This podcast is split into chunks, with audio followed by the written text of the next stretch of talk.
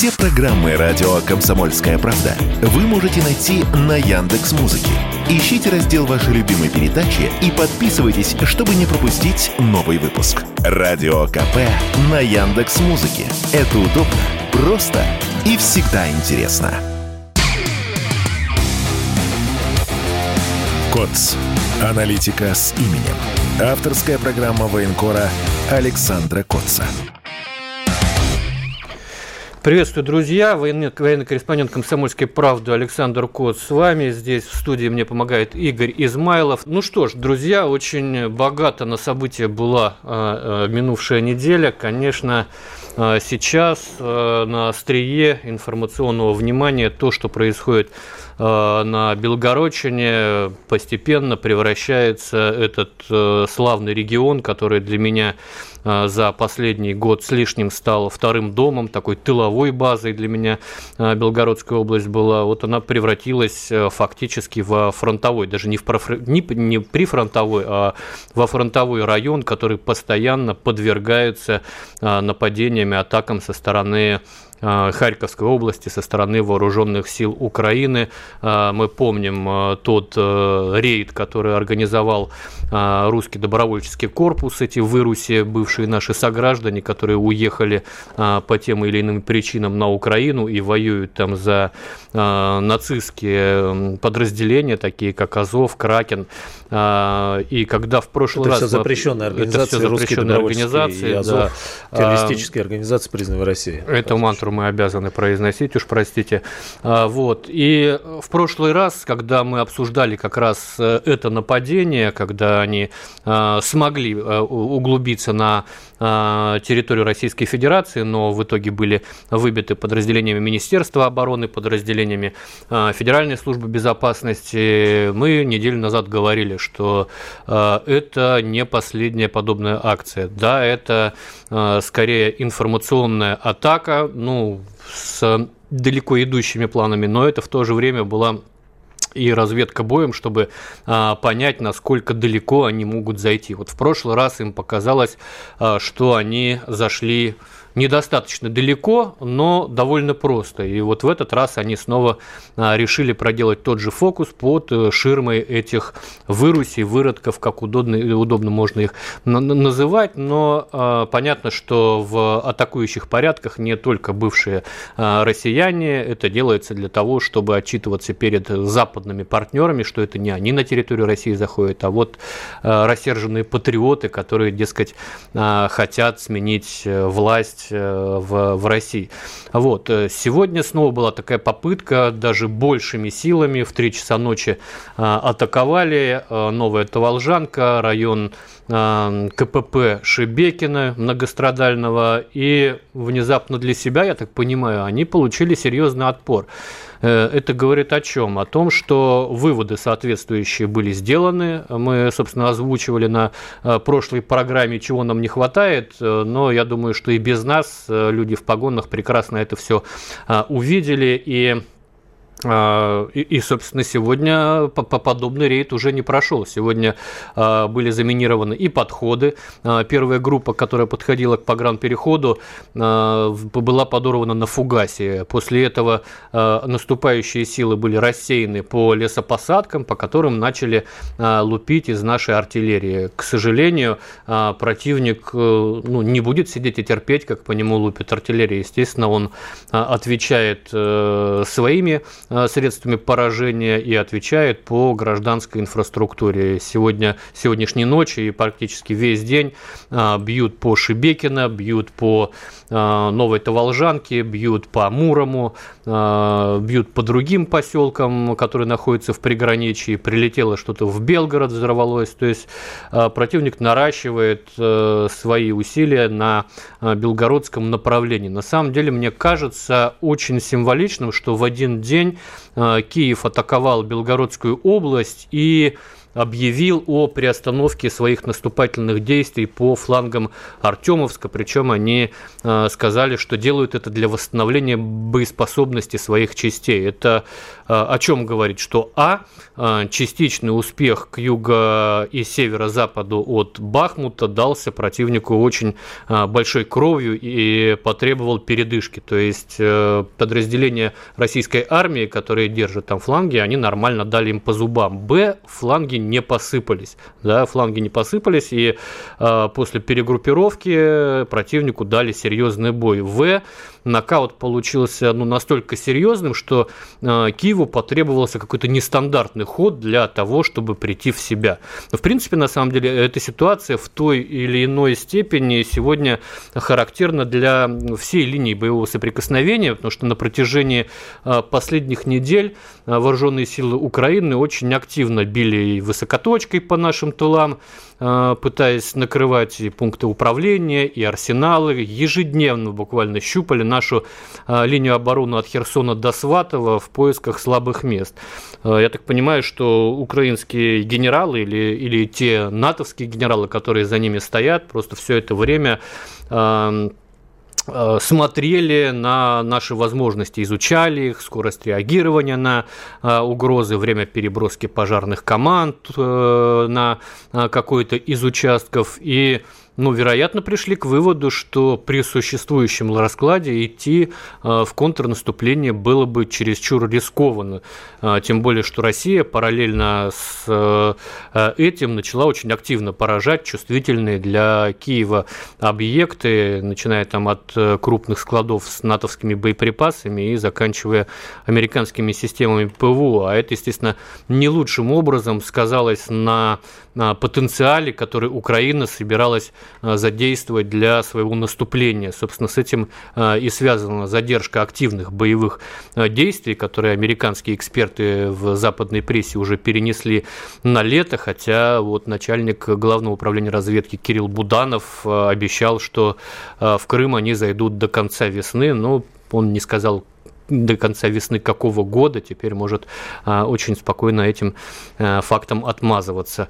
Но в этой ситуации, наверное, вот противник для себя решил, что логично будет э, расширить линию фронта как раз за счет э, Белгородской области и вот эти суицидальные атаки э, под ширмой запрещенного в России русского добровольческого корпуса только с виду кажутся бессмысленными на самом деле, потому что с одной стороны Киев рассчитывает, что российская команда командование для купирования этой угрозы э, начнет перебрасывать подразделения из СВО с других участков фронта, э, тем самым э, ослабляя нашу оборону на тех участках, а, естественно, этим не применут воспользоваться вооруженные силы Украины. С другой стороны, благодаря слаженным действиям вот этих диверсионных групп и Эм, подразделений информ, информационно-психологических э, операций э, противник пытается создать очаг такого социального напряжения, э, превращая жизнь в городах Белгородчины в настоящий ад. Но пока, пока вот я вижу, что вот эти нападки на приграничие, они дают Э, нашим э, силовым структурам и Министерство обороны, и спецслужбы, и Росгвардия. Э, ну, такой серьезный опыт, из которого действительно извлекаются уроки. Противник сегодня границу перейти не смог. Судя по тем силам и средствам, которые были задействованы в этой атаке, все-таки планы такие были.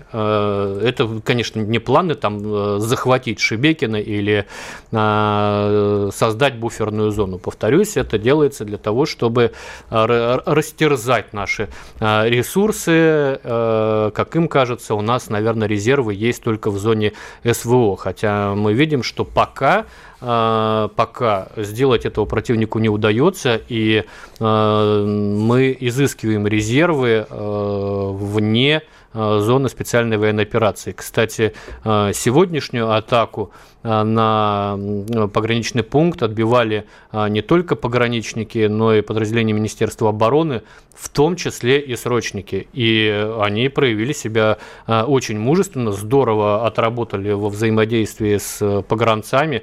Здесь же тут же работали и беспилотные системы, в том числе ударные, работала наша артиллерия активно немножечко, может быть, мы отстаем в э, информационном плане, потому что э, по-прежнему, ну, сегодня, по крайней мере, мы не стали ждать сутки заявления Министерства обороны, оно э, последовало сразу же, в отличие от прошлой акции выруси из запрещенного в России РДК.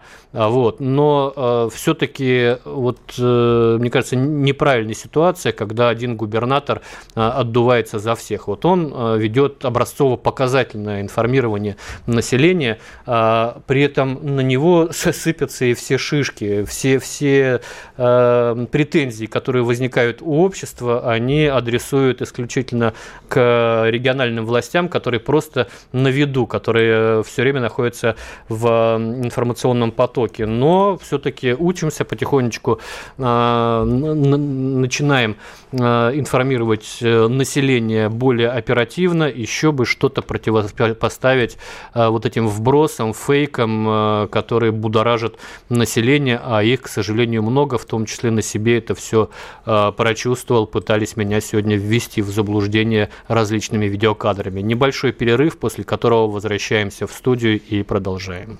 YouTube заблокировал канал радио «Комсомольская правда». Но нашу станцию не победить. Видеоверсии всех наших программ смотрите во ВКонтакте в группе «Радио Комсомольская правда». Здесь вы найдете прямые эфиры, эксклюзивные закадровые съемки и неформальное общение с нашими ведущими. Спешите видеть «Радио КП». КОЦ. Аналитика с именем. Авторская программа военкора Александра Котца. Возвращаемся в студию. Я Александр Коц. Игорь Измайлов э, помогает мне в студии. Ну, наверное, одно из еще, еще одно из самых ярких э, событий минувшей недели – это э, массированный налет беспилотных летательных аппаратов на Москву. Тоже событие, которое мы в нашей программе прогнозировали давно. А, и ну, люди, которые глубоко погружены в происходящее на Украине, это, наверное, было очевидно, что э, для Киева никаких красных линий нет. Вот у них нет тормозов, у них нет э, каких-то моральных э, или военных ограничений, они исходят только из своих технических возможностей, которые есть на сегодняшний день. Появились у них как-то хаймарсы, они не, не терзали себя сомнениями, что вот там где-то в каком-то общежитии рядом с гражданами гражданскими домами расположен какой-то пункт базирования наших мобилизованных. Они просто бьют по а, тем объектам, по которым а, считают нужным бить, без, повторюсь, э, всяких ограничений. Будут сопутствующие э, жертвы среди мирного населения, пусть будут. Они это э, совершенно спокойно допускают. Модернизировали Э, советские беспилотные летательные аппараты «Рейс», э, пожалуйста, начали пытаться бить по военным аэродромам в глубине России. Помните эти налеты на Энгельс и на Рязань. Дали им Storm Shadow, э, атакованные сразу Луганск, Мариуполь, Бердянск, опять же, пролетала туда. А, совсем недавно это считались, ну, наверное, самые безопасные а, города в зоне СВО, потому что до туда ничего не доставало. Вот чем больше мы их начинаем давить, тем больше возможностей у них э, появляется для ответа. Возможностей, которые им, а, предоставляют э, их э, западные партнеры, и б, это все-таки собственный ВПК, который продолжает действовать. Вот пытались эм, Э, пытались э, понять, что это был за беспилотник. По э, съемкам, которые есть в сети, это очень похоже на БПЛА «Бобер». Это гражданская разработка энтузиастов, но в отличие, вот, допустим, от э, России, где энтузиасты сами по себе, государство само по себе почему-то так быть не должно. Там все-таки вот этих разработчиков бобра заметили, им дали ресурсы, с помощью которых они могут производить эти беспилотники, ну, не в промышленных масштабах, но в тех масштабах, чтобы вот умудриться атаковать э, Москву. Их э, привечают в Главном управлении разведки. Есть фото разработчика этого беспилотника с тем самым Будановым. И, собственно, у Украины вообще сегодня целая линейка таких ударных беспилотников, как собственного производства, так и западного. Но я обращаю внимание на то, что у них э, государство понимает необходимость э, э, этого направления, важность этого направления, и они все-таки помогают частникам помогать своей армии. У нас все идет не благодаря, а вопреки. Есть хорошие перспективные разработки частников, но там соответствующие службы закупают зачастую с характеристиками хуже, но вот свое государственное. Хотя, мне кажется, надо просто скооперироваться и э, сложить все плюсы в одну корзинку и сделать э, на, нормальную продукцию, которая будет э, кошмарить э, противника. Так вот, э, на самом деле вопрос массового применения э, этих беспилотников украинских, это был просто вопрос времени. Э, понятно, что никакого тактического там или тем более э, стратегического значения вот этот налет на Москву, он, ну, правда, не имеет. Э, на самом деле современная городская инфраструктура устроена на множестве подстраховок и э, обрушить э, ее, ну, особенно такого мегаполиса, как Москва, ну, очень сложно, поэтому э, тут скорее были такие пиар-соображения, нежели во военная необходимость, э, как, как и атаки на Белгородскую область э, под ширмой э, запрещенного русского добровольческого корпуса.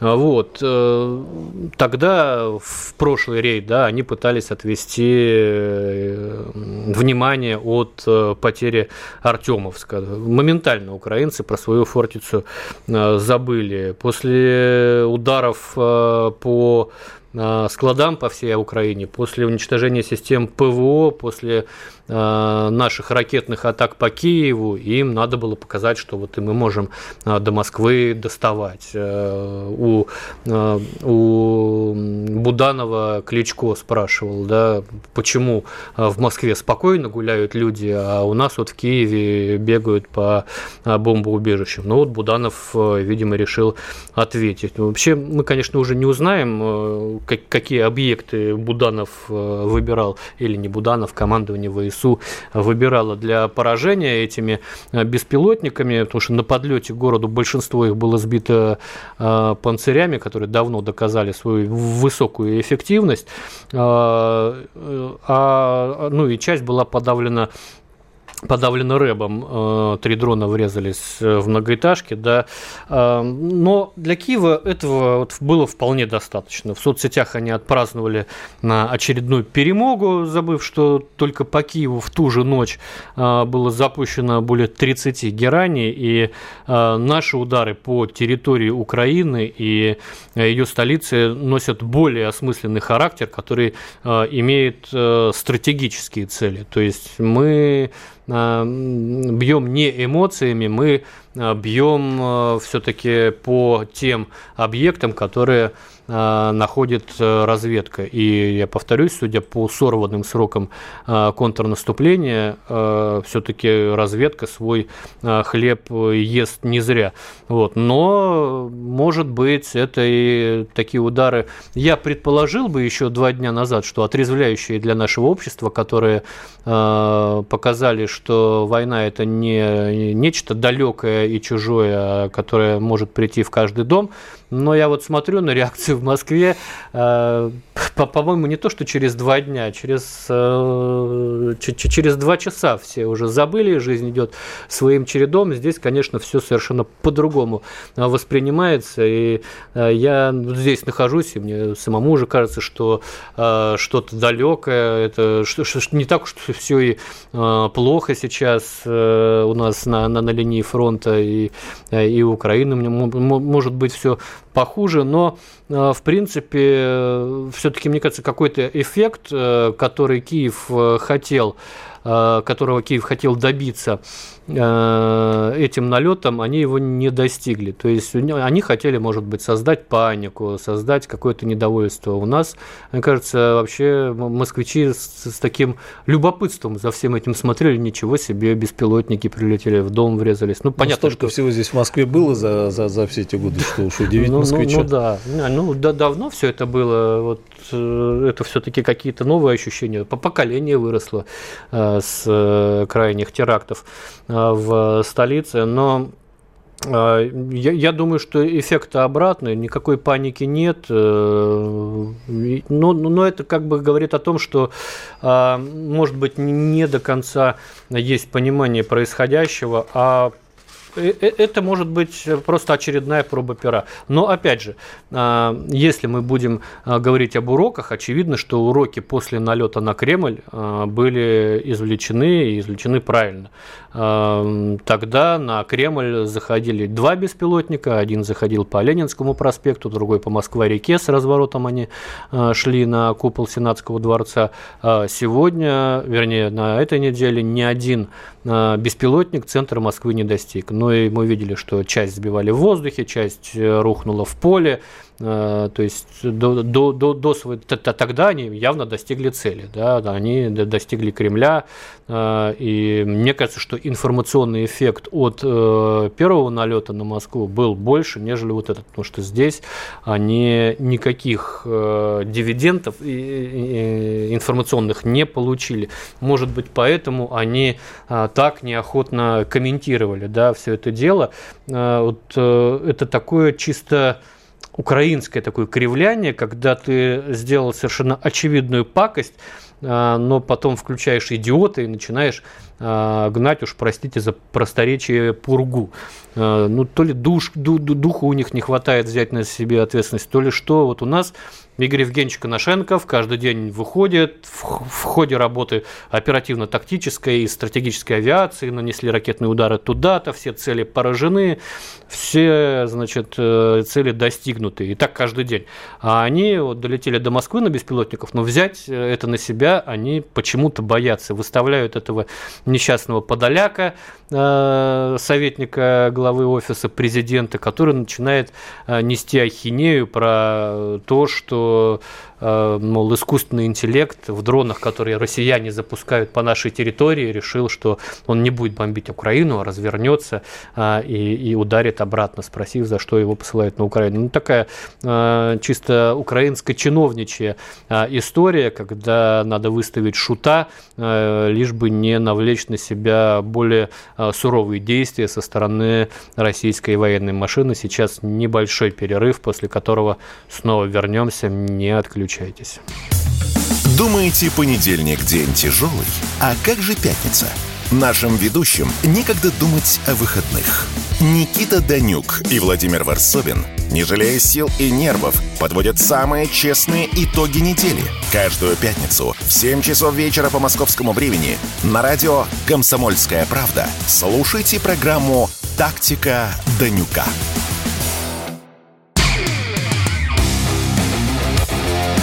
КОЦ. Аналитика с именем. Авторская программа военкора Александра Котца.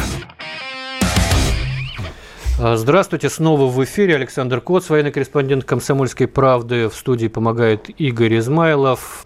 Саша, в продолжение темы, раз мы сегодня много говорим о Белгородчине, про Шебекина вспоминают, э, много сообщений приходится читать о том, как сегодня поддержать э, шебекинцев. Э, там и малышей некоторых вывозили да, в безопасную зону, собирают какие-то вещи, что можно сделать. Вспоминает, кстати, Шебекина по макаронам. Неожиданно, вот не очевидно вроде, но это то самое Шебекина, да, который которые... Да, макаронная фабрика.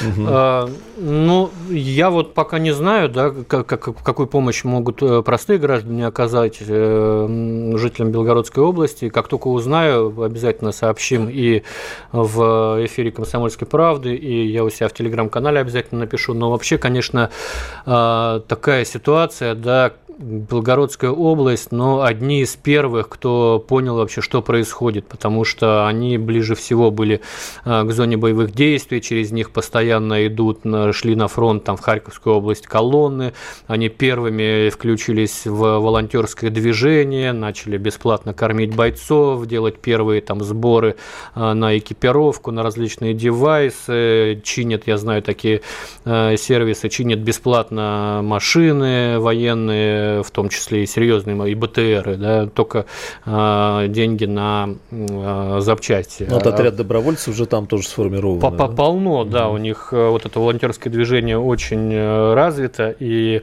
и там все машины на зетках, то есть там другой мир. Если сравнивать Москву и э, Белгородскую область, это совершенно разные миры. Белгородчина живет в, в, в СВО, живет, дышит этим и понимает, что и зачем зачем происходит.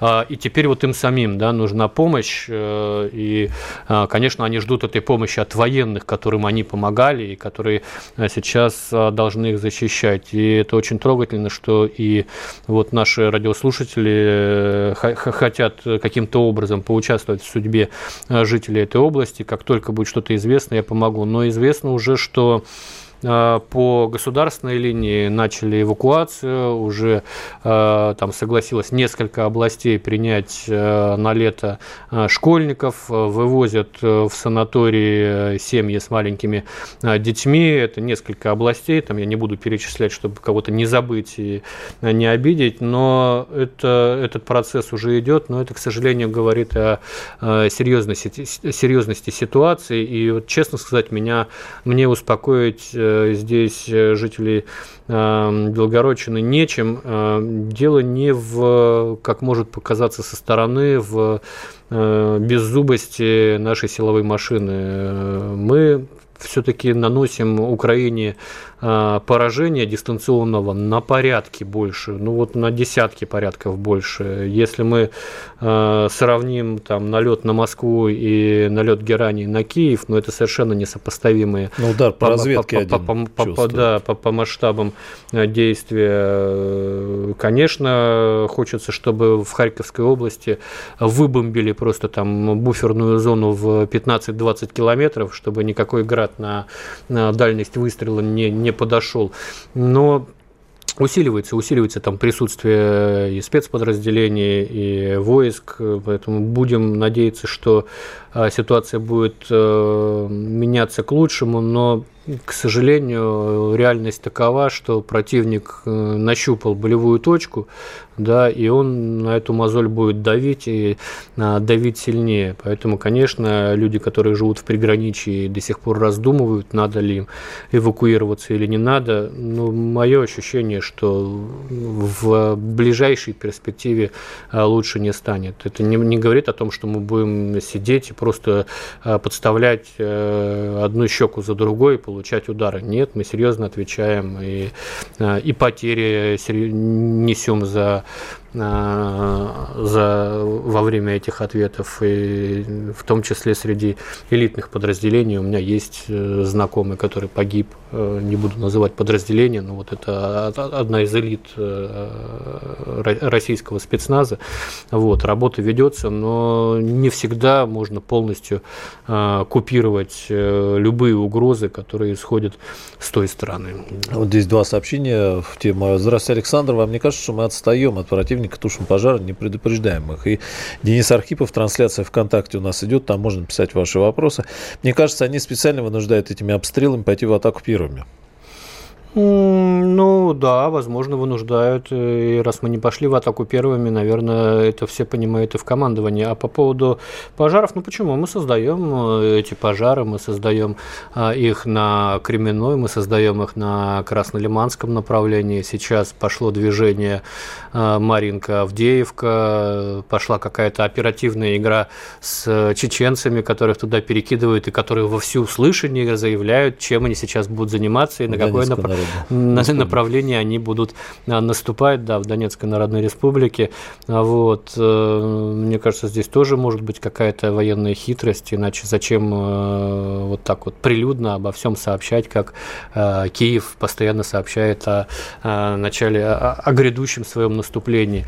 Вот. Поэтому и, и, собственно, на Артемовске тоже мы, мы, мы создавали эти очаги пожара, которые а, работали на нас, и время работало на нас. Но не, не можем же мы только поводы создавать, и украинцы умеют поводы создавать. Но и э, мы сейчас понимаем, что нам надо выждать, поэтому нам надо э, в, в, в, в, высидеть в обороне, пока идет набор на контрактную службу сейчас очень активно, э, чтобы создать те, те, те самые резервы, которые, э, с одной стороны, вдруг вот до этого дойдет, все-таки мобилизованным им же не вечно служить в армии, их же надо кем-то менять. Поэтому вот сейчас идет э, большой набор в армию, э, там какие-то сумасшедшие цифры собираются набрать, может быть, ими заменить э, мобилизованных, но и это такой резерв, который должен быть на тот момент, когда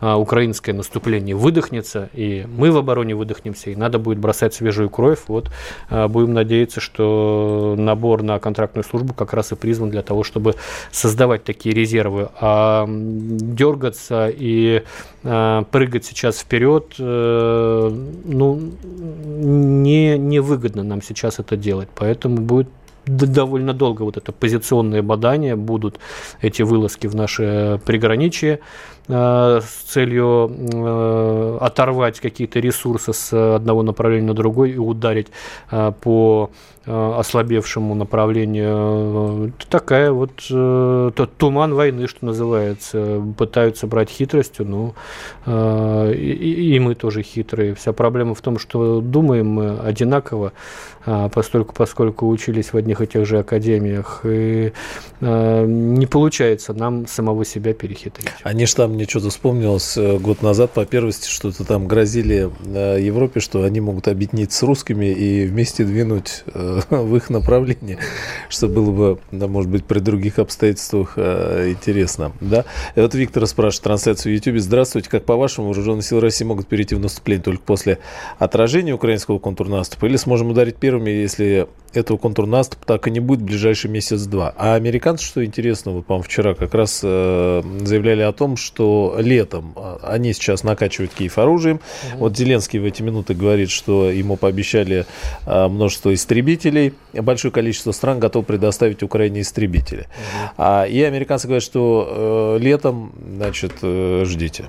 Мне кажется, что, во-первых, мы очень здорово ударили по складам. Это очень ударило по их возможностям, по потенциалу наступательному. Накопленный а, ресурс фактически, да? Да, и они были накоплены как раз к контрнаступу, и мы взяли их и взорвали. И а, вообще, в принципе, а, масштаб расходования боеприпасов в этом конфликте артиллерийских, он совершенно фантастический, он космический. Э, я думаю, Запад изначально не предполагал, что будет такой расход э, боеприпасов, и пока э, западная оборонка, западная промышленность не вышла на тот оборот, который мог бы обеспечить бесперебойные поставки для Украины, для того, чтобы их было достаточно для наступательных действий.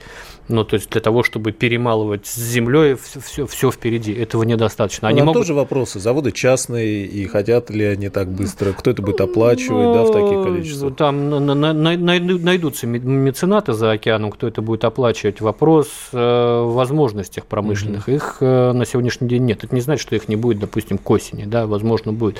Вот. Но сейчас, э, конечно, таких возможностей нет. Пойдем ли мы в наступление? А, но я считаю, что на каких-то участках можно. Не широким фронтом от Сватова до Херсона. Такого, конечно, не будет, как в фильме «Освобождение». Да? А на каких-то участках э, вполне возможно, на том же Краснолиманском или на Северском. А, вот. Э, я этого не... Или вот анонсируют нам э, наши чеченские друзья на Авдеевке и Марьинке, Угледар там в Клещах, да. То есть, ну, весь вопрос, опять же, тоже в Э, наших ресурсах. Без артиллерии наступать невозможно. Сейчас из того, что мы видим по фронту, все-таки э, боеприпасы расходятся очень скромно. Зато у нас вот э, точность возросла. Сейчас все говорят, вот нам бы то количество, которое было в начале СВО и точность, которая есть сейчас. Вот мы бы наворотили дел. Снова небольшой перерыв, после которого опять услышимся. Николай Стариков и Владимир Варсобин лучше всех знают, что правда рождается в споре. Этих двоих хлебом не корми, дай устроить словесную баталию и пикировку в прямом эфире. Политика, экономика, социалка, жизнь звезд. Дискуссия может разгореться абсолютно на любую тему. Кто выйдет победителем, узнайте сами. Включайте приемники на волну радио «Комсомольская правда» каждый вторник в 7 часов вечера по московскому времени. КОЦ. Аналитика с именем. Авторская программа военкора Александра Котца. Возвращаемся в студию. Александр Коц, мне помогает Игорь Измайлов. Еще одну тему я хотел вскользь э, по ней пройтись. Был приговор очередному боевику э, запрещенного в России Азова Максиму Кондрашову. Его э, Верховный суд ДНР э, осудил на пожизненное заключение за расстрел микроавтобуса с беженцами в Мариуполе. А, погибли тогда 4 человека, более 10 ранено.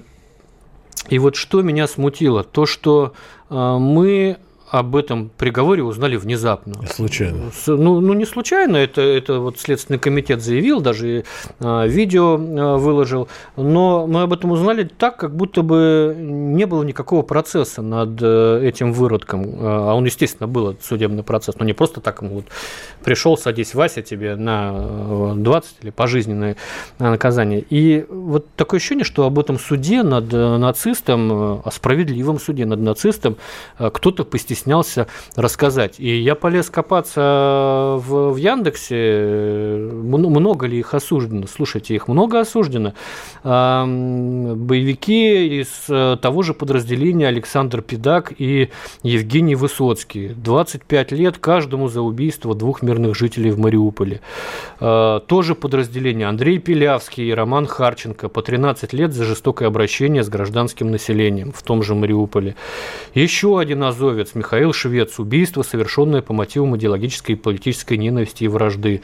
Виктор Пахазей, Владислав Шель, Максим Буткевич э, стреляли по мирным кварталам э, Мариуполя из гранатометов. Тоже осудили. Дмитрий Смитев, э, который убил женщину и мотивировал это тем, что она приходила, а ему это не нравилось, у них был конфликт, меня это обозлило, и я решил ее убить. Вот это совершенно такие показательные выродки, процесс над которыми надо было сделать ну, вот, таким сериалом, чтобы его показывали от начала до конца по вечерам, а, чтобы, может быть, у страны бы а, все-таки появилось большее понимание, с чем и с кем мы воюем, чтобы они вот понурив голову рассказывали, как они совершали это преступление, чтобы они там в последнем слове молили о снисхождении и так далее, и так далее. Вместо этого у нас, значит, э, бутафорские вот эти шоу, да, с э, судьей, адвокатом и обвиняемым по э, какой-то бытовухи. Вместо этого у нас э, там Малаховщина и прочее. Очень прочее, странная прочее. история. Это, Но, это молчание. Никто вот, я... если бы ты сейчас про это не рассказал, никто, ну, ну да, да, мне кажется, есть, первый раз услышали сейчас. Это, это, это очень странно, потому что мы э, в прошлом году обещали э, стране трибунал над э, да. этими гадами, которые позорно сдались э, в Азовстале, когда вылезли из э, подземелий этого предприятия, построили там клетки, да, зал заседаний в Мариуполе, должны были судить. Но да, состоялся обмен, и многих обменяли. Может быть, этого боятся люди, отвечающие за эти процессы, что общество начнет говорить, а вот тех отпустили, а этих судят, а что ж тех не судили. Ну, слушайте, процесс это очень, э, процесс, обмен это очень тяжелый процесс. Э, сторона абсолютно недоговороспособная. И когда нам надо вытянуть наших людей, ну ладно, при, приходится отдавать этих азовцев. Да, неприятно, что они летят там э, на бизнес-джете Абрамовича, который кормит их стейками и выдает по айфону. Да и хрен с ним ними. Главное, что там Ваня и, и, и Хабиб вернулись домой и едят э, э, свои, свои котлеты и жигал, жигал наш. Ну, Шебекинский макарон. Шебе, да, перемешку с шебекинскими макаронами. Вот, и ничего страшного, но тех отпустили, этих осудили, они не, не ушли от ответственности, не ушли от наказания. Это надо показывать стране от начала до конца. Мы почему-то э, секретим эти процессы, процессы из Может быть, это на обмен может повлиять? Из каких-то своих соображений. Может повлиять на обмен, может э, там украинская сторона захочет э, их э, вернуть на родину. Ну, Слушайте, а вот, собственно, вот эти скудные строчки новостные о состоявшемся приговоре на, на, на обмены не повлияют. Ну, как-то очень странно. Украинцы показывают, как они судят наших бойцов, там, выдвигая им какие-то липовые обвинения в убийствах мирных граждан. У них Если это, на месте не расстреляют в колени, в ноги. Да, не считается ничем зазорным. То есть они совершенно спокойно к этому подходят. Мне кажется, что это тоже должен был бы быть э, одним из элементов нашей пропаганды в хорошем смысле слова, чтобы разбавить э, Э, ну, вот эти политические ток-шоу, э, которые тоже, конечно, нужны, но э, которые создают ощущение постоянного пережевывания одного и того же. Вот, потому что событий особых нет, да, вот таких серьезных, серьезных успехов нет, какого-то продвижения нет, и все, все, все эти умозрительные предположения и заключения, они ну, ну нужны, конечно, но а, все-таки какие-то наглядные примеры, да, они, они важнее. И э, вот эти процессы над э, теми, кто несколько месяцев измывался над жителями Мариуполя, э, это очень важная составляющая этой войны. Это говорит о том, что э, мы э, там, в Мариуполе, боролись за справедливость, мы боролись против вот этого зла, да, которое не добили в 52-м, или когда там последний бой вообще с бандеровцами был в апреле 1960 года. Как выяснилось, не последний. Ну да, и вот, к сожалению, потом получали э, недобитки э, амнистию. И, а, в общем, вот во что это вылилось. Но это был бы очень хорошим подспорьем в нашей пропагандистской работе, без которой, конечно, а, объяснять людям, почему, против кого и за что мы воюем, очень сложно. А, кстати, еще история на этой неделе, связанная с э, ударом, вот, э, по которому сообщили, что э, Главное управление разведки вместе с сотнями там а, офицеров, а, спустившимися в подвал, и ракета прошла все этажи, и американскими, и британскими, и местными. А, насколько эта история повлияет? Ну, тоже особо такой информации это подробно нет. А насколько это повлияет тоже на ситуацию в зоне специальной военной операции вообще по, по Украине? Сложно судить, потому что непонятно все-таки, сколько и, и кого мы там уничтожили судя по кадрам, которые всплывали в сети ну, самого здания ГУРа, да, э, но повреждения там есть, э, это очевидно. А насколько они эффективны были, мы можем судить только по заявлению Министерства обороны. Я тут э, не стану ему переходить дорогу, но все-таки мне кажется, что ну, не могли быть украинцы настолько расслабленными, чтобы все э, свои органы, которые принимают решения, концентрировать в одном здании. Возможно, какая-то часть а, людей, отвечающих за в том числе и организацию террористических атак на территории России там была. Но я не думаю, что а, у Киева сейчас возникнет э, кризис э, кадровый, и они не смогут дальше планировать свои операции. У них очень хорошо поставлена работа социальных лифтов, то есть у них э, проявившие себя э, офицеры очень э, быстро становятся на нужные должности, когда они доказывают свою эффективность, они, они, быстро растут. Ну, собственно, Буданов Кирилл яркий тому пример. Вот, он со времен АТО себя проявляет таким инициативным, незаурядным, дерзким, вот, не, не всегда очень умным в публичных высказываниях, но как бы это и не его функция быть э, красивым оратором и э, прогнозистом. Ну и никто не отменял того, что и, и в публичных выступлениях он ориентируется не на украинскую публику, а на российскую, чтобы ввести ее в заблуждение. Вот, поэтому я не думаю, что у них э, будет, э, ну, что, что, что-то изменится в зоне специальной военной операции. Но это начинание очень правильное, как и Э, удары по, там, по Залужному, да, достигли они цели или нет, то, что начали бить по людям, принимающим решения, по лицам, принимающим решения, это э, очень правильно. Как в свое время мы... Э, это, это что, чтобы было понятнее, это они планировали подрывы Дарьи Дугиной, Татарского, Захара Прилепина. Это они планируют атаки на Белгородскую область. Это они запускают а, беспилотники по московским многоэтажкам. Поэтому они являются такой же законной целью, как в свое время являлись законной целью Басаев, Масхадов, которые захватывали детей в Беслане, которые подрывали а, дома в Москве. Собственно, поэтому они должны быть уничтожены. И если мы наблюдаем начало этой работы, то это, безусловно, хороший сигнал. Я сейчас не э, пытаюсь изобразить из себя кровожадного ястреба. Это логика войны. Э, пока каждое лицо, которое принимает решение об этих атаках и планирует их, не будет чувствовать себя постоянно под угрозой, мы будем продолжать получать вот эти пощечины. Чем меньше будет этих лиц, принимающих решения, тем больше угроз мы будем купировать, но полностью, конечно, мы не исключим ни захода в Белгородскую область, ни атаку на московский регион. Дождемся, конечно, официальных сообщений. Спасибо большое, Александр Коц, аналитик с именем. Саша, до встречи. До встречи. Коц. Аналитика с именем. Авторская программа военкора Александра Котца.